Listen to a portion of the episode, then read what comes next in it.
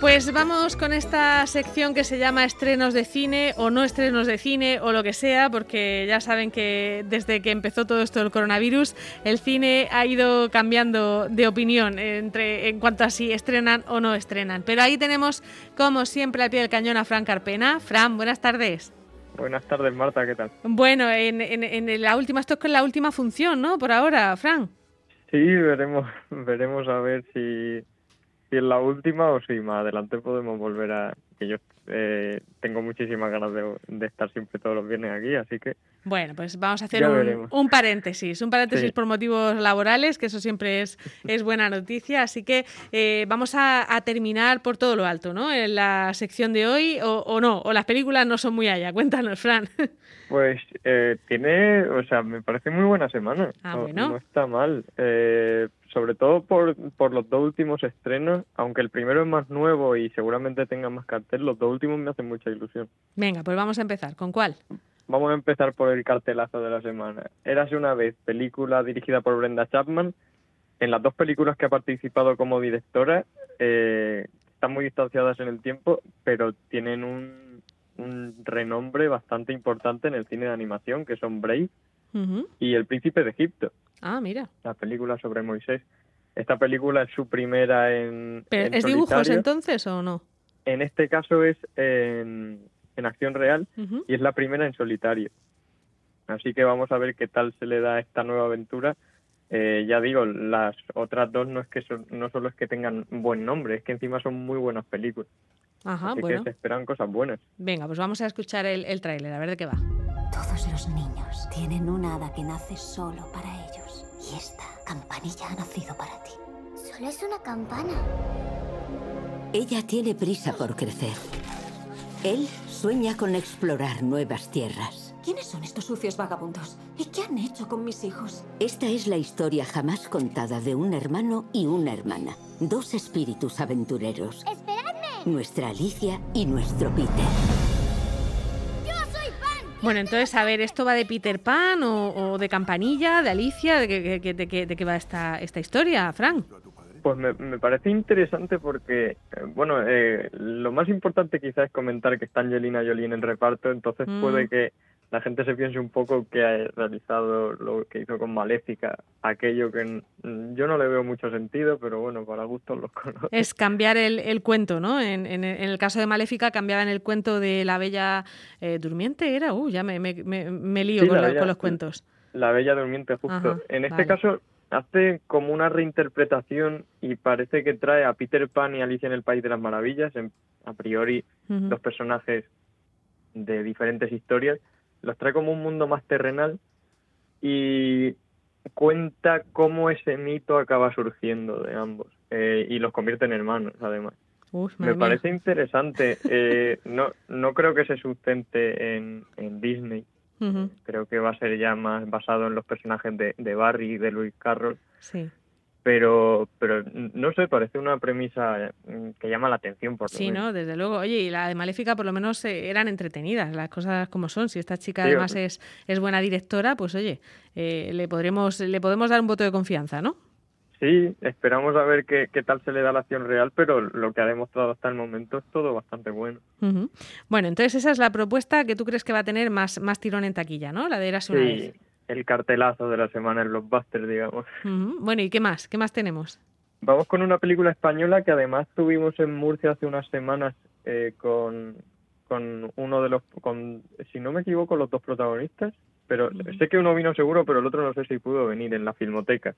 Eh, fue el estreno, pero ahora se va a estrenar ya en cines, que es Amigo de Oscar Martín. Yo no pude ir a verla por motivos... Eh... ¿Perimetrales? Sí, y, la verdad es que me dolió bastante porque encima soy muy fan del, del actor que vino, eh, que son Javier Botello y David Pareja. A lo mejor la gente no los reconoce como tal.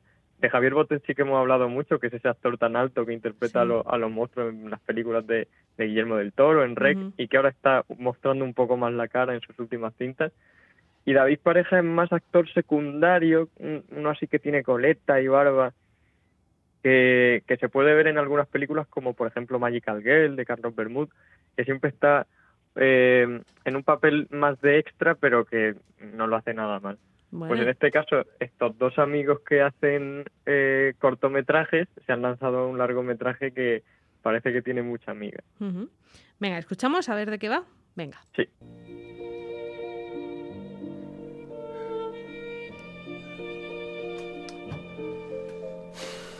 Venga, Javi, come un poquito, ya verás que bien te sienta.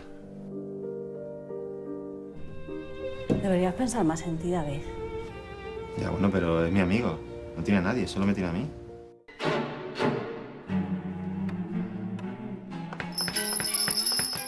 Bueno, esto, la música parece de miedo. ¿Es, de, es de misterio? ¿De, qué es esta peli?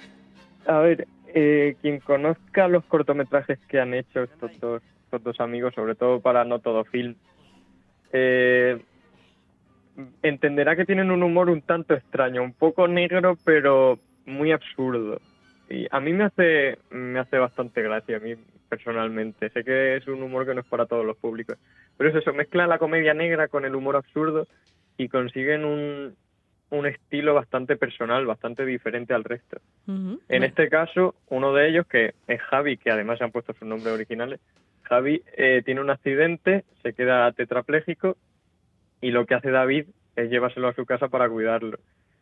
¿Qué pasa? Que toda esa historia que parece un drama mm, bastante oscuro además, acaba, acaba eh, desembocando en una relación de prácticamente odio por esa, eh, esa mítica frase de la confianza da asco que, que ellos han dicho alguna vez. Encima todos sus cortos están siempre muy relacionados con esto. Bueno, pues una propuesta que puede ser interesante y que está en los cines ¿no? de, de, la región. Y la última es Luxa Eterna, ¿se llama? Eh, pues seguramente de las películas que más ganas tenía de anunciar este año. Gaspar Noé es un, es un director que es tanto polémico como, como magistral. Eh, de hecho, yo consideraría que es de los de los directores que mejor sabe usar la cámara en estos últimos 20 años, seguramente, en este nuevo siglo, eh, para mostrar sus películas como Irreversible, que es de las películas más crudas que he visto en mi vida. Tiene una escena que, es muy difícil de digerir.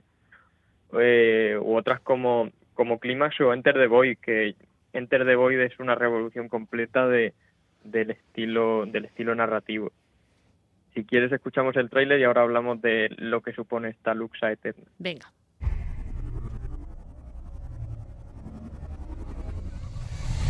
T'es déjà brûlé sur un bûcher. Ce qu'on va faire tout à l'heure Ouais. Ah non, non, non. Non. C'est classe, hein Ah ouais Ah ouais. Toi, tu l'as déjà fait Ouais. Pues yo no entiendo mucho, ¿eh, Frank? poco, poco se entiende, sí. Eh, el tráiler no ha llegado en español de momento. Uh y veremos, veremos en qué cines se puede ver. Yo creo que es película que es carne de centrofama, sin duda. En otra época estaría ya, pero ahora mismo ya sabemos cómo están las cosas. Y tardará un poquito.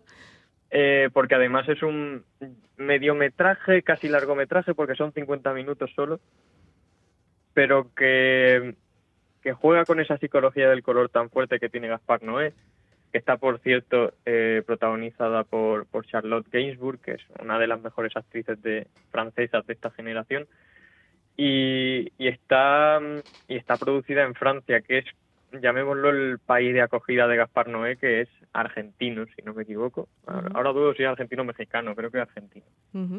Eh, y que en este caso parece que va a entrar dentro del cine, del amor por hacer el cine. Eh, es una película en sí lo que vamos a ver. Son 50 minutos, pero conociendo a Gaspar Noé seguramente acabamos agotados.